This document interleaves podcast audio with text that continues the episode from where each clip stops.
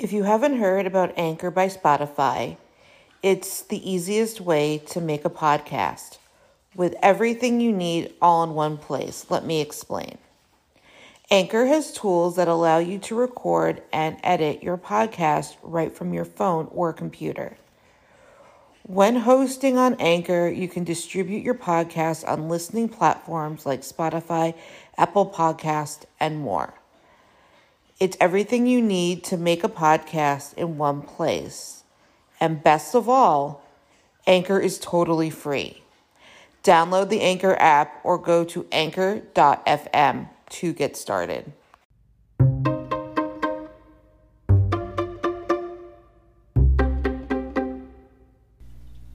Thank you for listening to the Fierce Autie podcast, where we talk about disability, quackery, parenting, and Jewish life.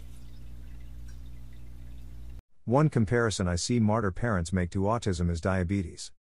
Most of the time, they have no experience with diabetes and the drastic consequences it can have. Autism is nothing like it, you cannot die from autism. Diabetes, at least type 1, the parent or the diabetic is constantly making decisions all day about health and lives are constantly depending on the correct decisions being made. A look into a dangerous diabetic event.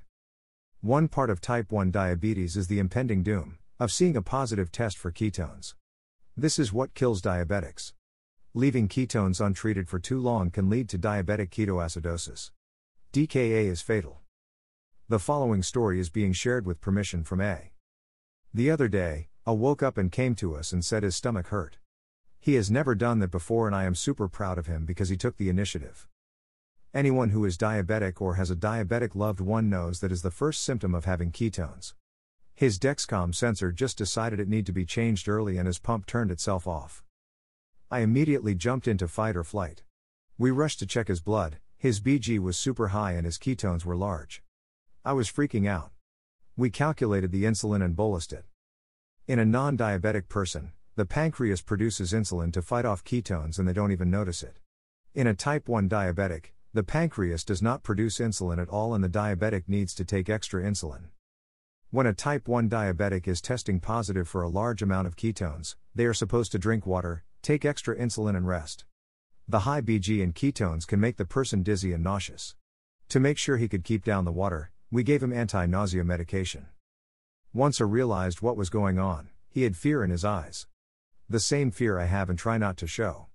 I told him that no one is dying today and we are going to make the ketones go away. The one question people who are diabetic or have a diabetic loved one in this situation is Is this the day I slash they die? A has experienced medical trauma and has been severely neglected by his biological mother. He was in DKA four times under her care.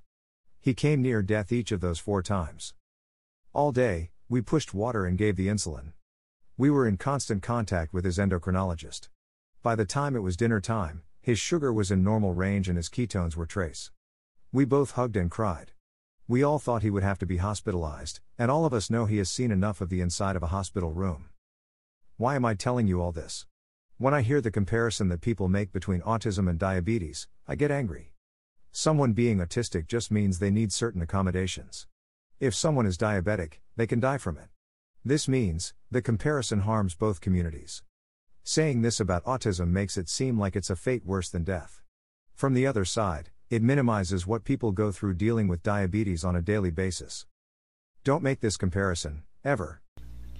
Don't forget to subscribe or follow on Spotify, Apple Podcasts, Facebook, Twitter, YouTube, and Instagram. Keep on speaking your truth and never let your flame burn out. Thank you for listening.